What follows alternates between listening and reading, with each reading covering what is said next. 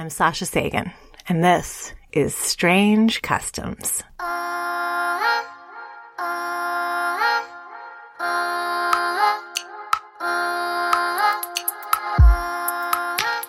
I think I mentioned uh, the creatures have this nervous system center. It's fairly large for their physical structure, at least compared to the other species on their planet. It's complex. They don't really understand how it works. They've just started figuring that out, but it's still early days. This system creates problems for them, despite being the source of their best qualities. One of the problems is that there's all this data and information around them, but they often have trouble determining what's important, what's true, or just retaining and comprehending it. They are, in a way, both limited and freed by this. They are getting better, but it's slow going. They are starting to realize how much their own perceptions can impede their understanding. But they have no idea how much they have yet to grasp.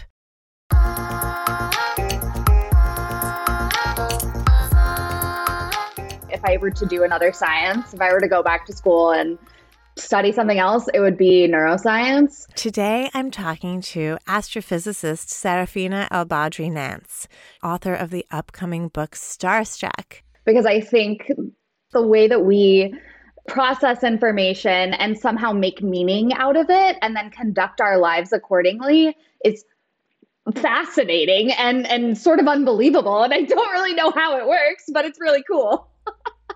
It is so bizarre that there's so much information and we manage to take the pieces that sometimes are the most relevant, sometimes mm-hmm. aren't, and like what we hang on to and what we let go and like like my dad would like mute the commercials on TV because he was so afraid of like a jingle taking up space in his brain that he could use like for something more useful. And like just like the idea that sometimes you have something in your brain that you don't want in there and you get and then sometimes there's stuff you want in there that you can't retain or you just have a block on like what the name of a particular I don't know, restaurant is or whatever it is. Yes. It's so weird. Totally. That's one of my fears too, is like I have a finite amount of space in my brain and yeah. I have to choose what goes inside of it. And sometimes I don't have a choice. And I think that's yeah. like part of the difficult and like I don't know, fundamental experience of like living is that you respond to things that are absorbed into your brain. And whether it's by choice or whether it's, um, you know, just sort of this like subconscious absorption, then you have to yeah. um, sort of respond to that in some way. And I think like the jingle thing is, is a great example of that because it really is subconscious and somehow it gets embedded in your brain and you're like, oh my God, this is there forever. And I can't get rid of it. So, what is in the most basic way? Like, uh-huh. what is it to study something or research something or memorize something? Like, how do you think about it like you were talking to somebody, you know, from another planet? The goal as a researcher, of course, is to try to collect data and then make some sort of, you know, claim about it. But I think fundamentally it's about learning more about our our universe and our place in the world and how that sort of impacts our own like the essence of the human condition, I think. So I think there's, you know, something fundamental about asking questions and then trying to make sense of them. Yeah. So, okay, so like do you have you personally do you have like rituals around studying like when you're in school or, you know, college, graduate school, do you have things that you feel help Definitely. I am less about the to do list type thing and more about how can I fully immerse myself in the subject matter so that I can start to understand these fundamental truths or observations about, you know, what I'm trying to study and learn about. And for me, that means I literally dream about like what I'm learning. Um, and it's not it's not by choice, but it's it's so I'm so absorbed in it that it takes up every really every moment of my life. And it, it I wouldn't necessarily say that that's healthy, but there is something really beautiful about it because your brain just latches on to how it's like learning a new language. How how can I fully immerse myself in this experience? To try to not just understand the surface level, but the like base level, fundamental. Mm. If I'm going to take one thing away, what is that about this?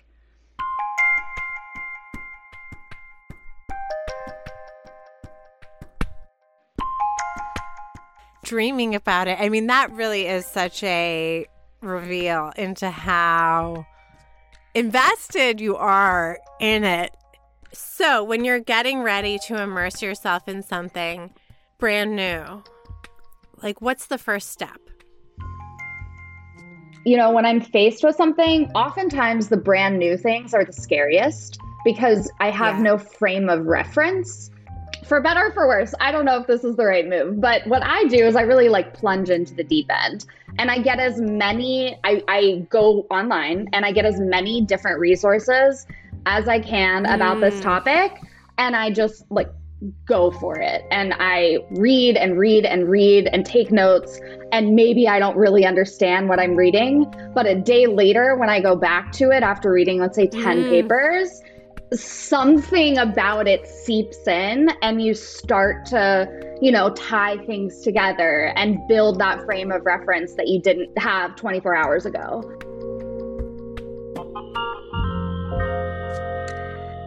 And then I think on the on the opposite end, you know, there has to be time away from the material to allow it to seep in and to be able to come back later and start to make sense of it. So I think I am still trying to find that balance of fully immersing myself and then also, you know, taking myself out of it and reminding myself I'm a full human, a brain and feelings and emotions and and have my own lived experiences that are away from this material. Yes. And also just that really into something and you like you know, eat, sleep, and uh, like everything else, like this thing. And it's like how sometimes we can't see the forest for the trees when yes. we're in it. And it's like sometimes it's the step back that really makes everything click. Yep. I'm curious about so here you are, you're an astrophysicist, you've gone through all this very formal scientific education. But in your own life and in your decision to have a preemptive mastectomy, you had to learn all this scientific information without the formal setting of a curriculum and a classroom. In this case, in a situation where the stakes are much higher, personally, what's the difference between learning science at a university and learning science when it's your own medical crisis? I struggled with that a lot because I don't have any background in medicine or healthcare. And it really, I mean, talk about d- jumping off into the deep end, that really was so unfamiliar to me. I didn't have an idea of where the landscape was. I was just placed there and had to figure out how to make sense of my surroundings. This really is where my training as a scientist was incredibly helpful because something in my brain just kicked into gear and was like, all right, let's do the same thing we do for, you know, learning about supernova and exploding stars. Like, how do we gather a bunch of information about this? I mean, I had a running list of probably 20 to 25 pages of notes just by combing through PubMed and combing through the American Cancer Society and just trying to make sense of you know all sorts of different things that come into play when you're trying to weigh your your risk and your process of you know what you need to do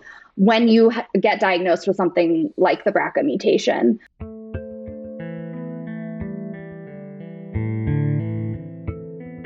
That research brain was incredibly helpful because it allowed me to distance myself from the fear and the emotion that was taking up so much of me and start to make more um, scientifically driven choices rather than fear based choices. Mm.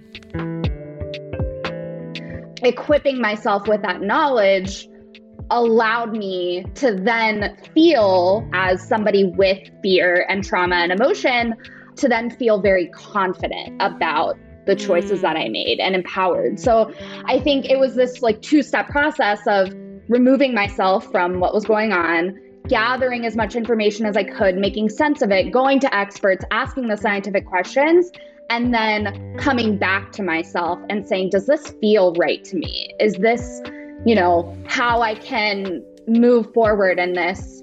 Um, because I am, you know, a full human being with a full spectrum of emotions and a full history. And I think that yes. that needs to be taken into account as well.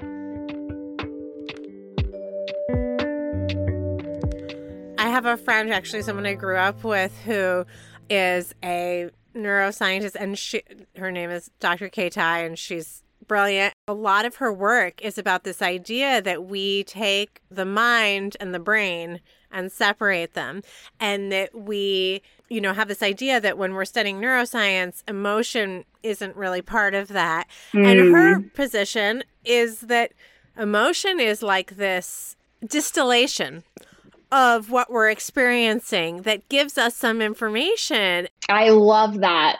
What is the role of emotion in understanding something deeply, whether it's a medical decision or our place in the universe, understanding what a nebula is? How is emotion valuable if it is in these situations? My mind immediately goes to literally what I work on in therapy, which is when I feel anxiety, which I feel a lot of the time, that's information that my body is giving me. Mm. And that's valuable. That's always informative and something that I can take into account and either adjust what I'm doing or, or sit with it or, or try to make use of that information. And I think emotion is always, you know, whether it's anxiety, whether it's happiness, fear, joy, it's always useful. And I think the the sort of stereotype of a scientist who's all analytical brain and no mm. emotion mm. and no feeling is actually probably not right. Scientists can actually be very feeling humans. Yeah. And really, what got me into science and what got me into astronomy and thinking about those deep questions of our place in the universe, I think it's literally impossible to remove emotion from that question. Yeah. I, I, mean, when when you talk about the human experience and what it means to you know be here in our universe, I mean, some people say it's spiritual, some people say it's um, you know emotional, but I think it's telling you something deeply about us and about yeah. where we are. And when I get overwhelmed in my research, or when I get you know scared about my mastectomy, I think you know the way that I I think really used emotion in a in a positive way was the most beautiful thing about astronomy is that you can go out and see the night sky and really allow yourself to feel small but also whole.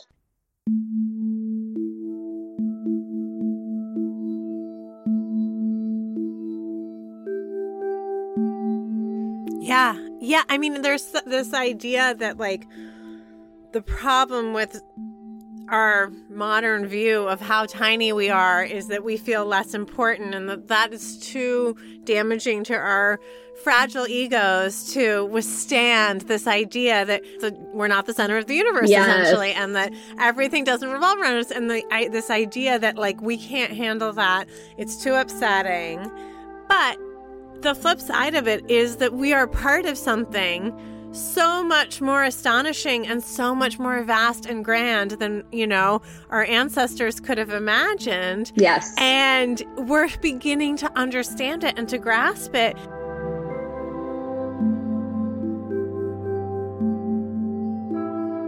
And to me, that is more than compensating and more beautiful, more inspiring, more yes. thrilling, and more fulfilling. As you said, makes can make you feel more whole.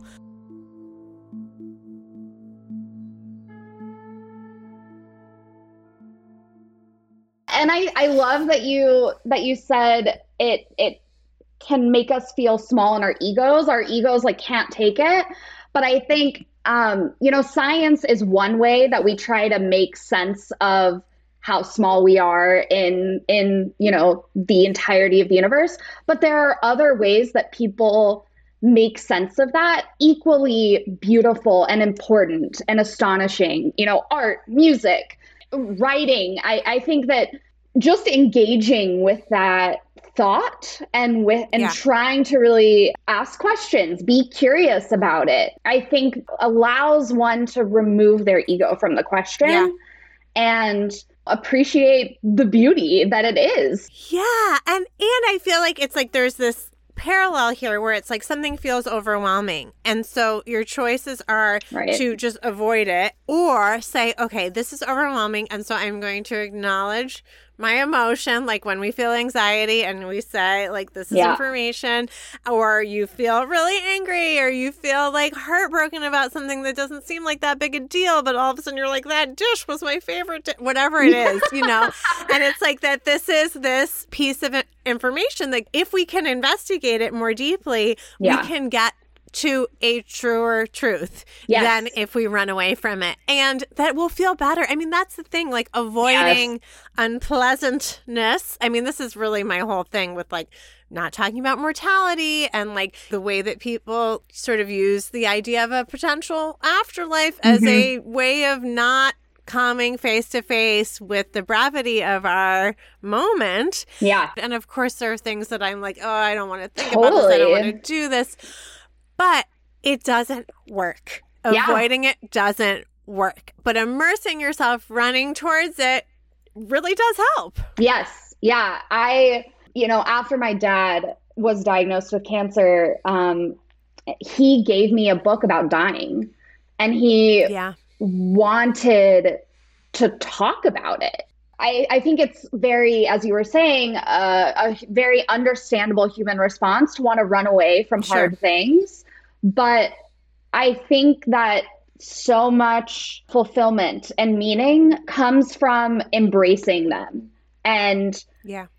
Part of it, I think, is a little bit of masochism, but I feel like I, uh, you know, have a deeper more fulfilling lived experience when I run headfirst into things. And yeah. and I don't mean that as like reckless abandon, but I mean that in terms of yeah. embracing the hardness of it. And like it, that's yeah. the, it's true for emotions. It's true for your career. I often feel very, very stupid in my research. You know, I feel unintelligent all the time. And I have to make peace with that and say, like, this is the time when I'm learning. This is the yeah. time, you know, when I, if I don't know anything, I'm probably doing something right.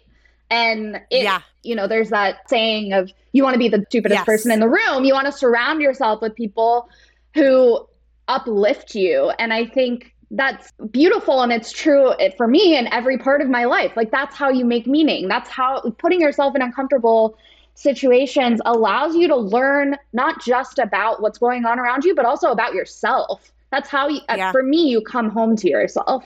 I do really think that the awareness of, you know, how little we understand, it's like that is the first step to learning something, right? You cannot learn something yes. if you feel like you already know it. It's impossible.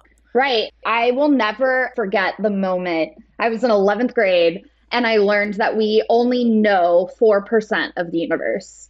And 96% dark energy, dark matter is we don't understand. It's pure, unhindered uh, learning for learning's sake. And I think that is so beautiful and important for, you know on the individual basis but also as you said as a species you know how do we move forward? How can we appreciate life more deeply on earth? What do you attribute your early willingness or perhaps even desire to run towards hard things to my parents really valued academic excellence and I thought that by succeeding and by achieving, I would get love. And mm. that was propulsive. I also I think that is tied to my anxiety. I didn't want to feel like I was a failure. I also had just this innate curiosity of just asking questions and and wanting to know not just the answer but why yeah constantly fueling me to to try and understand yeah and i think also you know children do by and large have that profound curiosity and that you Yeah. know the like the phase where Yes. they say why why why constantly Yeah. they we i'm i am a former child myself um and um and you know that like that is innate and then you know somehow along the way it gets discouraged i think Yes. often by adults who don't want to sit in that Mhm. discomfort and who don't want to say, I actually don't know. If we could do anything for the next generation, I mean, the coupling the sort of mental health aspect of it, of like when we have these big feelings, it's information, Mhm. and teaching that, like, you know, when you have a deep question or even a totally superficial question, like that is good and like it's Mhm. not annoying and like Yeah. we're gonna figure it out together totally. um, you know, I feel like we could, that that could go a long way if for a generation to be raised with that ethos. A thousand percent. In my opinion, what makes a scientist is this, you know, asking questions and, and collecting data. But I also think being a scientist is learning to say, I don't know. You have this narrow focus on a few things or on one thing that you devote years upon years of your life to. Um, and part of that devotion is also a not knowing. And I have had to learn the hard way of saying I I don't know, but I'll figure it out, or I will I know who to ask or where to look. Speaking of the next generation, there's such an onlineness to um, Yeah. how we interact and how we learn things and how we um, sort of exist. And I think it's sometimes not popular to not know online. I mean, you're really showing yourself if you don't know. And I think that's too bad because so much of life is Yeah. is is really not knowing and and being open and curious to learning. And also not popular, but also crucial to the scientific pursuit is I was wrong. Yes. I thought yes. this. I was yes. really sure this is the evidence I had, Mhm. and now I have more evidence, and I gotta say, Yes. I was totally mistaken. You know, 100%. We have such a hard time with that. That's one of the things that like my parents really instilled in me that was so powerful about science was this error correcting mechanism. Yes. This idea that like moving forward, changing like, you know, adapting to new information and being willing to change the you know, general understanding, being willing to change your personal understanding of something with new information Yes. um, when the old information doesn't stand up to scrutiny Mhm. is like that's That's like science. heroic. yeah. yeah. Yeah.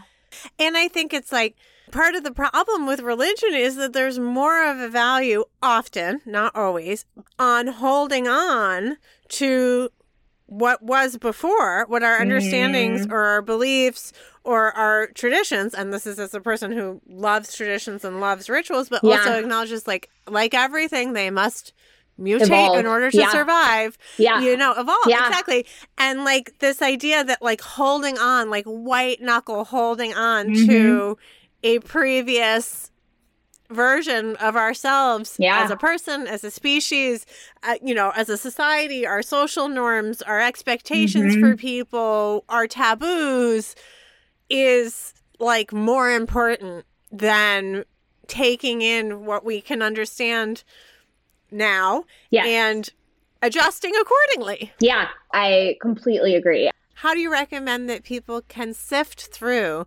so much information to try to find the best, truest answers? I mean, one of the first things that I did when I uh, like went to college, I think, was I I followed online scientists and journalists and writers who I knew, you know, wrote for interesting publications that I admired or respected.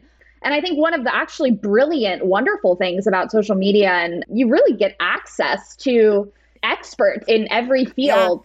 If Albert Einstein was alive, imagine if he was on Twitter, right? And you could Yeah. ask him a question. That access is incredible.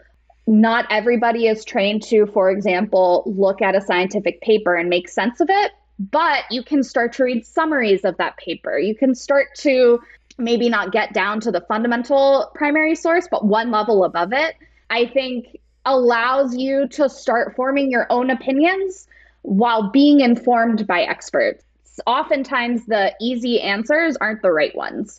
The answers that really people are striving to understand and, and reach are the more difficult mm-hmm. ones that require a little bit more time, a little bit more discomfort, a little bit more um, nuance. Yeah, exactly.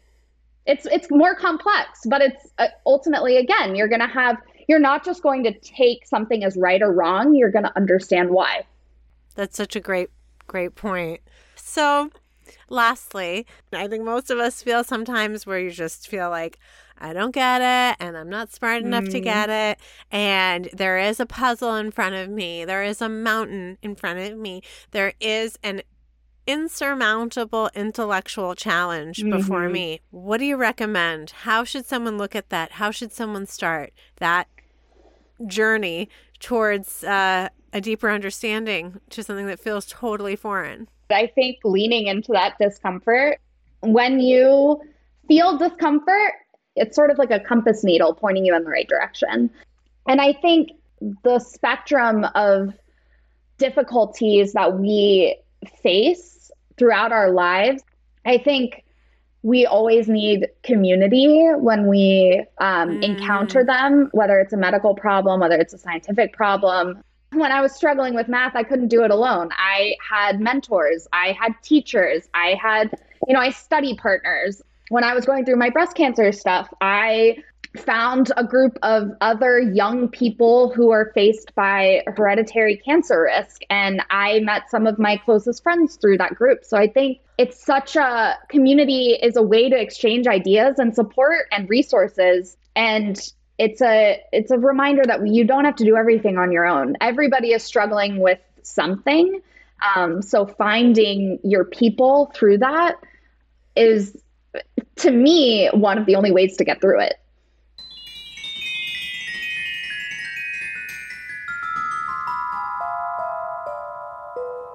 Next, I get to talk to Dr. Mary Helen Immordino Yang. She's a neuroscientist and a human development psychologist at USC.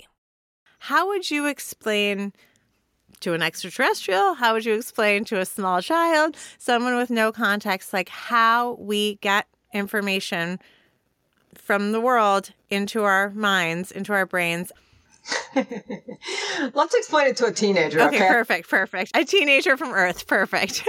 we tend to really locate cognition in the mind exclusively as something that's distinct from emotion, as something that is um, sort of gathered up from the world and like a squirrel with its nuts, right? And and in actuality, and and teenagers definitely appreciate this once you explain it to them. You know, the reality that we conjure is is a narrative. It's a, it, and I don't mean a verbal narrative necessarily. It can be an, I- images, it can be auditory images, it can be memories, it can be beliefs and values and feelings and all mixed together. But what we're building that feels like us thinking is actually us building thinking through dynamic processes that are happening, uh, you know, in our brains and also dependent on our bodies. And so we, I think, vastly overestimate the degree to which we go around in the world perceiving things and digesting them, when in fact we go around the world expecting things, imposing our beliefs onto the world, and then one famous neuroscientist put it this way our perceptions merely constrain our reality. Mm. And that is really the way I think we think about it. What, what is real to us is what we construct internally, which is to varying degrees built out of things that we've perceived, but perception is not an unbiased process. We're not little video camera recorders walking around like, like robots would be, which is one of the reasons why it's so very difficult to make a very human-like robot, right? Because the robot is actually metabolizing the information coming in in full and then trying to make a story. Humans and other biological agents do not do that we are constructing a story and we impose it on the world. And then if we run into inconsistencies, if they become major enough, then we get cognitive dissonance and we start to rework it and then we reframe the way in which we understand the world potentially. But, but it's all, uh, it's all conjured in our mind. It's not actually real.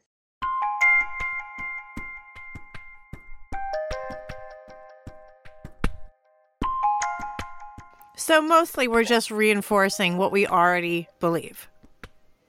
Well, yeah. Uh, you know, we all know this about the news media, and we've all heard Sure. about how people you know, find themselves down rabbit holes where you only get the stuff that reinforces your own viewpoint. So that's true culturally. But then also, I mean, I think, and this is one of the reasons I talk to teenagers about this a lot and work a lot on adolescent education, is because I think that's a time period where we can systematically teach ourselves to question our own beliefs Yeah. and to engage with alternative perspectives and to develop dispositions and curiosities around other ways to know and understand. Um, and those proclivities uh, serve us really well as we go out into a complex world, as we engage with other people, with with uh, with you know novel things that happen, as we try to invent possible worlds that don't exist yet, and think about what do we want to do, uh, how do what kind of world do we want to create, what kind of social systems and supports, what kinds of technologies, and how and why are we doing what we're doing.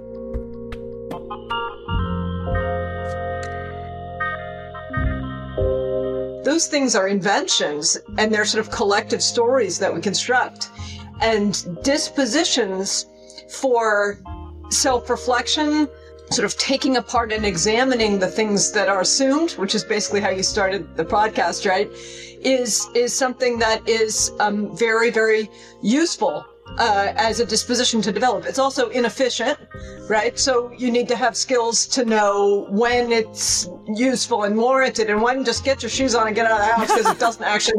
Think about where these things were manufactured in this moment, you're late for school. You know what I'm saying?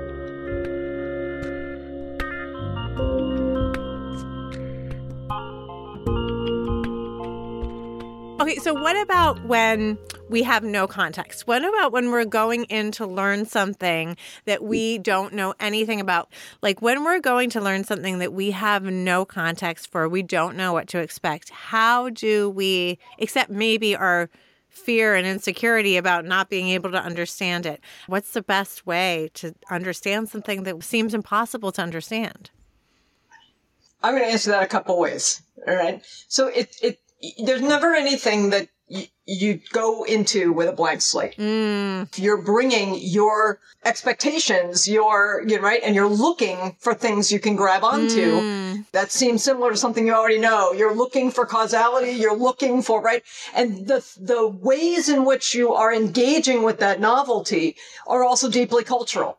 So the values and beliefs that shape the way you've been uh, sort of socialized to that point in your life also are shaping the degree to which you look for things like causality or you look for things like um, you know um, background features versus forefront actions, right? Those kinds of um, strategies for parsing the world are in part learned uh, through cultural socialization throughout your life.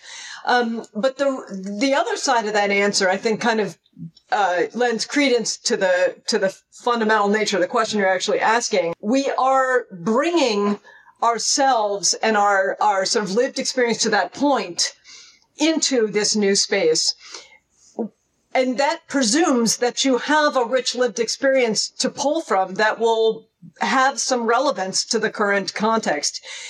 A really sad example of a time where people don't have lived context to pull from also gives us a sense of the importance of the self in understanding and p- previous experiences and understanding. So it's, you know, very common, for example, that children who are uh, war refugees, right, whose lives are disrupted very suddenly, and like the children who lived in Rwanda, right, when Yeah. the war broke out quickly.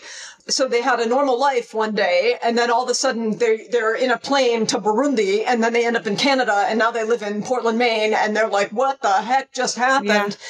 It's very common for those children to basically have no memories for the first year or two that they're in the new place. Like looking back as an adult, they don't remember anything from that time period in their life because they have no frame of reference from which to assimilate and perceive the information. You don't perceive when you don't have expectations. You need to have expectations for what to see in the world in order to actually parse the input coming in and pick what's important and tell a story out of it. If you can't tell that story, then you can't uh, make sense. When you can't make sense, you don't remember. And it becomes a kind of blank time in, in their lives.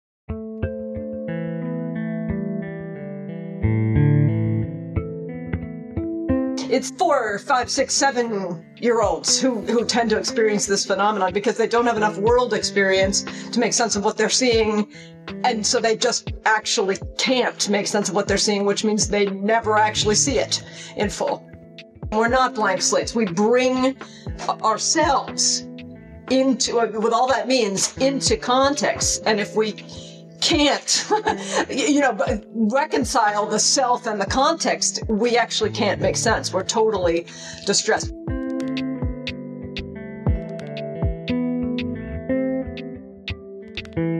Another really problematic example of this kind of thing is people put in solitary confinement, right? Yeah. We use our social interactions and our social accommodations to each other in real physical and social time as a way of constructing a sense of self and self-awareness, which is why putting a human being isolated from uh, all other cues about time passing and other people and interactions yes. is a form of torture, right? Yeah. Because you are actually eviscerating their sense of self. You're taking away their ability to conjure a reality in that moment. There is nothing to perceive, so you have nothing to go on in order to construct a self. Ah.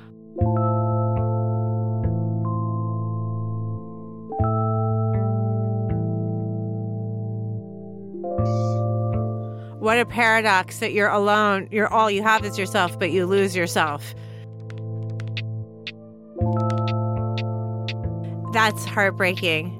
Oh yeah. Oh my God. Well, both of those examples are going to just stay with me for the rest of my life. Yeah, they help us understand what you're really asking something very fundamental about what it means to be a human. Right. So, the things that we think of as purely rational, intellectual, ideas like so what i'm so interested in is how this dichotomy between like essentially the brain and the mind how that's artificial and that we have these separate ideas of like what takes emotion and what doesn't. And i can you just blow that up for us please? Yeah i mean i think you pretty much did just blow it up. I mean like where is the emotion and where is the cognition in the process you're engaging as you walk into that physics class right I mean, from a scientific perspective, scientists are trained to parse the world into units, into separable things that you can then examine in isolation. That's what we do. And that's an extremely useful skill, right? Being able to disentangle things from each other mm. so that you can understand the nature of them is, is extremely important. But in the sense of biological systems, those things that you disentangle, you're doing that only as a sci- as a kind of scientific an- analysis. You're it doesn't actually reflect that they are disentangled in the real world of of life. And so, you know, traditionally, cognitive scientists have have studied things that have been, you know, thought of as sort of pure cognition, basic things like how do you phonologically decode in order to read? How do you have working memory for digits and whatever it is, right? But actually, when you look at and think about the broader experience of being in those experiments, what you're actually doing is you're looking at all college sophomores right there. That's pretty narrow, right? Who are in a context they're familiar with, right? A building with a seat and a chair and all this stuff. And, you know, it's a good day and they've had lunch and, and their dog didn't die that morning, right? Like, if any of those things don't, you, you didn't sleep last night and your dog died this morning and uh, you haven't had lunch and you're right, then today's not the day to study your working memory. That's not your real working memory. You can't do it because all this other stuff's going on, which actually shows you how much we're just holding constant half the process in order to watch move one part, which is great for science, but it actually does not then translate directly out into the world. You then have to reintegrate these parts to make dynamic systems that are, you know, operating in consorted wholes as organisms in order to actually understand the situated nature of the thinking that we do. So once you do that, it becomes really clear that emotion, emotions and, and cognitions are actually not not ever separate.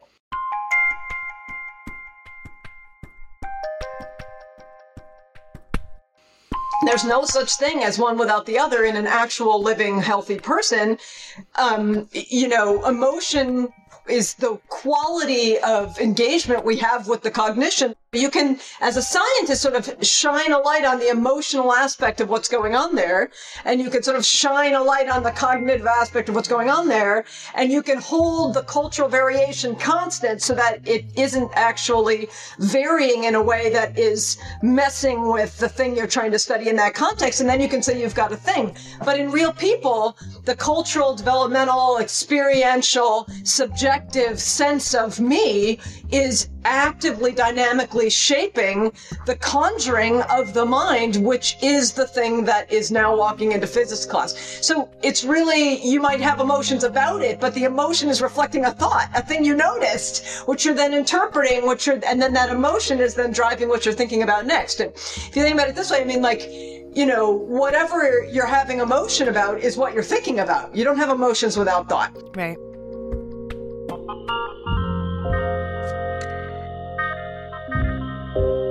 And then when you're thinking about it, that also drives you to have, you know, chains of other experiences about it, which are then driving, right? So you get this dynamic sort of, this dynamic sort of fluctuating, um, you know, uh, a space in which you're conjuring sensible stories, basically imagery that imaginings that are helping you to uh, appreciate and predict what's going on around you. How do you think the society would be different if people did not separate, you know, didn't delineate as much between the, you know, rational air quotes and the emotional? Mm-hmm. I mean, rational is actually emotional. It's what you value as being true, right? If you don't value it, then it's not rational anymore. I mean, some of the original work that uh, Antonio and Hanna Damasio did and their colleagues, for example, in the 1980s and early 90s, showed that patients with deficits, brain lesions that interfered with their ability to invoke emotion, their cognition, right, in a very narrow sense of like IQ test cognition would stay uh, the same, but they absolutely could not manage themselves in the real world because you don't, why would you think about it? You've got no reason to actually invoke the thought unless there's emotion also, also involved. Yeah, I think this artificial kind of wall, which you know, which is, is a useful wall in science, yeah. but is limiting us in the application of science to society. We're working too hard to try to maintain two separate systems. We teach mm. kids all the things they need to know, and then we worry about their social emotional learning, right? And it's like, actually, if you just sit back and let those be the same thing, so that the process of of thinking about things is invoking dispositions and appetites for thinking more that becomes the emotional right feeling of thinking and that subjective feeling of thinking is what we call purpose, curiosity, interest, depending on how it takes shape. So I think we're working way too hard to try to kludge together solutions where we are attending to all these pieces when we could step back and set up the individual to show up as, as their whole self and then the all the little fixes would fall away. You know, I kind of think of this, and this is going to show my ignorance about about astronomy, but I kind of think about this like the Copernican revolution and the way we understand the solar system, right? You can describe with the Earth as the center, you looking up right? You can describe, okay, this thing goes by and this, most things go by from east to west and there they go. And sometimes they go a little lower and sometimes they come a little higher. And, you know, we can make great predictions, but sometimes things go crooked or sometimes go flying by in the wrong direction. And we have no idea what to do with that, right? Or, you know, Mars goes retrograde. Like, what is that, right? And then you have to add extra stuff mm. to your mm. model to be able to accommodate all these all these apparent you know um, uh, apparent uh, ways in which the model's been violated right and if you suddenly reframe the entire space so that the center is actually not us and realize that we are actually going around something bigger also, all of a sudden the need to, uh, to retrofix all of the small instances where things don't work the way you predict go, falls away because the core model is different.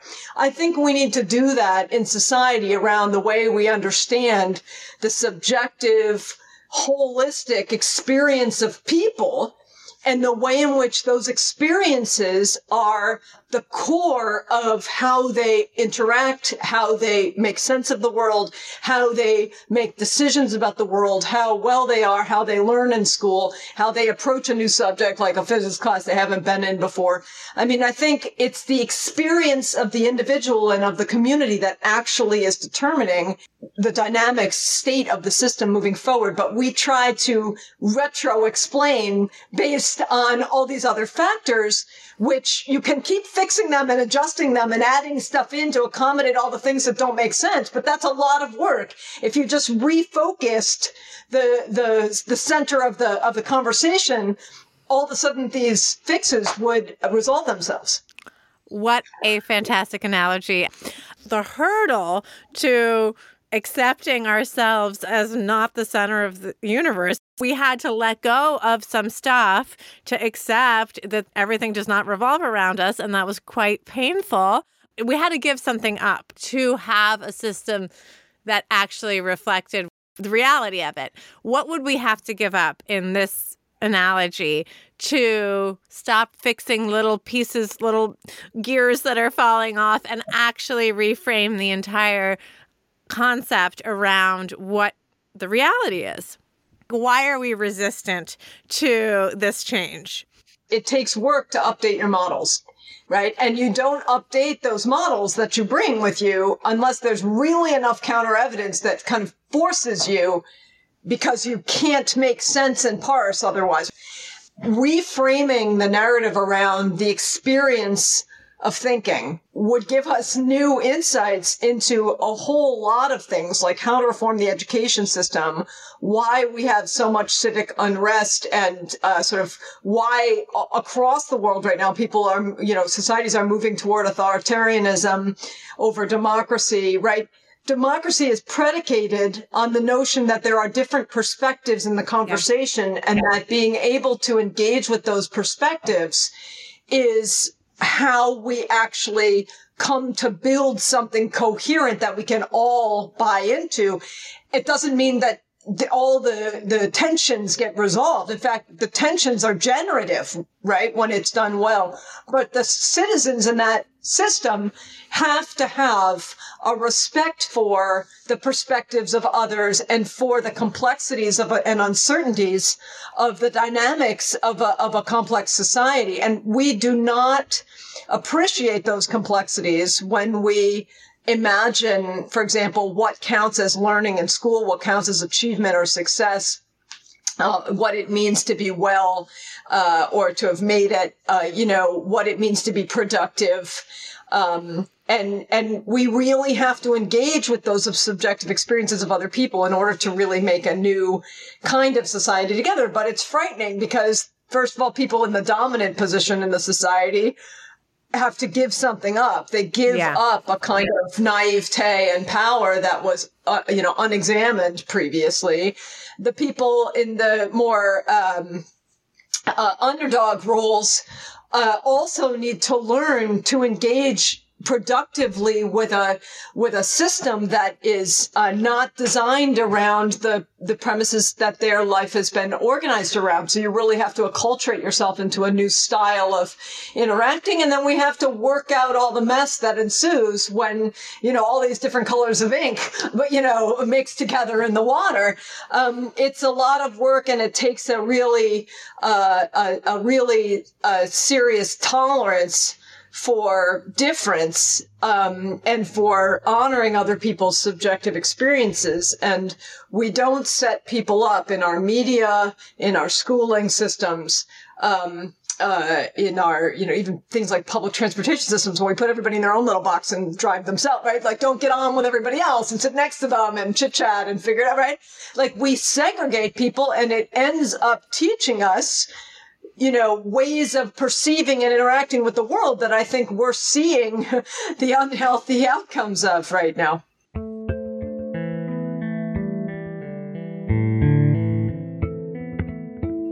How would you set up the next generation to understand ourselves and our minds better so that we can go forth into a, a better society?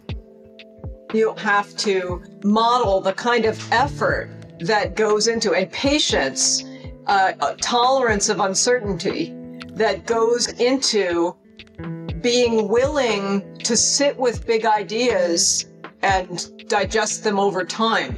Learning is not the outcome. Learning is the means. The outcome is human development. It's your developing capacities to engage with yourself and the world in more and more nuanced and uh, agentic and self-regulated uh, and complex ways.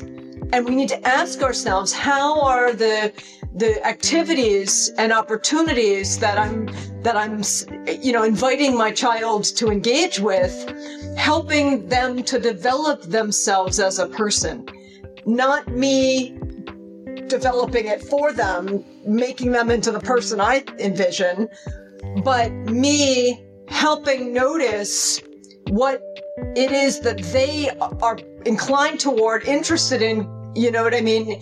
And how can I, in a safe and appropriate way, set them up to develop the dispositions for working hard to solve the things and, and, and work on the things that they care about. And helping kids develop those dispositions for hard work, for deep thinking, for curiosity, and to follow through on the stuff that matters to them is, I think, one of the main jobs of a parent, and it should be a, the job of school, but schools are uh, too often not designed around that aim. That idea is so important they, to sit with the discomfort of not knowing sometimes. We need to develop tolerances for that. Like, how would you implement that in a school for example just if you tomorrow you were um, you know in charge like how would you implement can you give one example of how we would implement this idea in a school or in a school system yeah, and I should say there are a lot of schools and school systems that do a fabulous job with this, right? It's not like nobody's ever done this. It's just that it's not mainstream and those schools tend to constantly be fighting for their life because people think of the out, the learning outcome as the metric, but that's not the metric. There's this bigger thing that is the development of the person that is what actually matters. And we pay lip service to it in many places. What you need to do is build out a system where the people in the system are in deep relationship with each other around the ideas that the system is meant to help them appreciate. It looks like apprenticeships in learning, like collaborative learning, but also like independent project learning. It looks like um, uh, uh, performance assessments where you discuss and debate about the things that you've accomplished so far, the the weaknesses and strengths of that, the learnings, the open questions, and what you could do next to continue on this track or not. If you feel like you've sort of come to an end where this has sort of resolved itself and that's enough to learn from this, let me try a new kind of thing now, right? Those much more process oriented, messy, dynamic opportunities to think about big problems and to work hard on the small skills in service of those big problems, becoming curious about the perspectives and, and, and identities of those around them, and then engaging together in constructing a community around that shared uh, understanding you know, schools that do this really well uh, are uh, have amazing results with kids, life changing results with kids. Um, but we're scared to do it uh, so often because we think we're taking a risk by stepping off the fast paced treadmill of the building block skills. Over time, you can develop these dispositions for seeking out the technical knowledge that you need in order to solve problems. And it flips the cart behind the horse. You end up, ironically, actually knowing the stuff better in the end and you can remember it later and you can use it and apply it later. Uh, so it's just not right that this is at odds with high performance in a traditional sense. But then it also helps you develop these dispositions uh, that we've already discussed that become lifelong, uh, uh you know, sort of rudders to steer you as you begin to engage with other kinds of problems and learning and development and relationships and things as you move through, a, you know, the complex landscape that is inevitably anyone's life.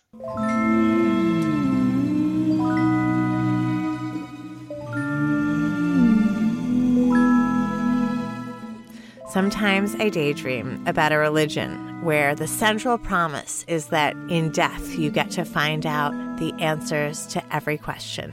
All the unknowable details about history, science, about the inner lives of everyone you know, every mystery solved, everything you ever wondered met with a clear, decisive resolution.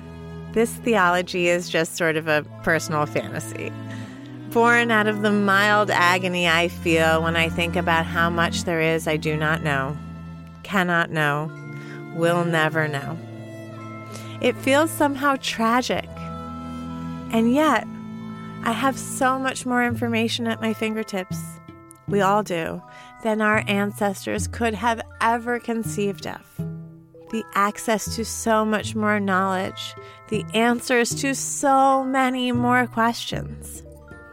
And there's something, well, just heavenly about that. Something to think about next time you distractedly skim a Wikipedia page.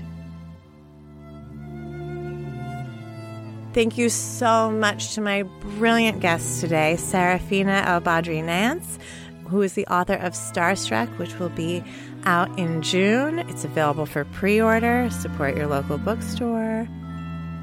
And thank you so much to Dr. Mary Helen Immordino Yang. She is a neuroscientist and human development psychologist, and she's the director of USC's Center for Affective Neuroscience Development, Learning, and Education.